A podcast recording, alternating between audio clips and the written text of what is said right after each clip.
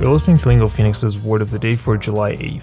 امروز chocolate with almonds day هست و ممکن بپرسید خب فرق امروز و دیروز چیه چون دیروز chocolate day بود امروز chocolate with almonds day هست و امروز چاکلت چاکلت شکلات با در واقع almonds یا همون بادوم هستش و کلمه که امروز داریم در موردش صحبت می‌کنیم سمارت هوم هست که از دو بخش ساده تشکیل شده اولش سمارت هست که میشه S M A R T که میشه سمارت بعدش قسمت دومش یعنی یه دونه سپیس می‌ذاریم و می نویسیم هوم که هوم هم ساده از همتون بلدید میشه H O M E سمارت هوم یک نون هست که معنیش میشه a home equipped with lighting, heating and electronic devices that can be controlled remotely by a smartphone or computer.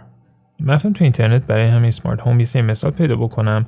بعد یه dictionary بیشتر پیدا نکردم. هم Collins بودش و هرچی مثال داشت لامصب از Sunday Times بودش. حالا بریم ببینیم این همه جمله Sunday Times چی گفته در مورد smart home What if my smart home breaks down? مثلا یه نفر پرسیده که آقا این خونه smart home من خراب بشه؟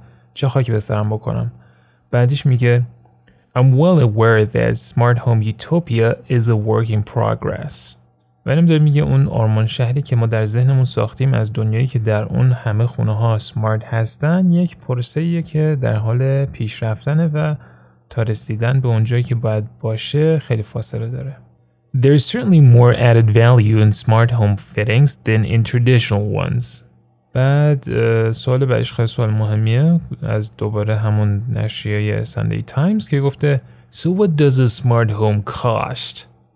و مثال آخری هم گفته More than 250 top architects have submitted plans for tomorrow's smart home. With your word of the day, I'm Mohammed Golpaigani. We love feedback. If you want to email us, our address is podcast at lingophoenix.com or you can find me directly on Twitter and message me there. My handle is at mogulpaigani. Thanks for listening, stay safe, and we'll see you back here tomorrow with a new word.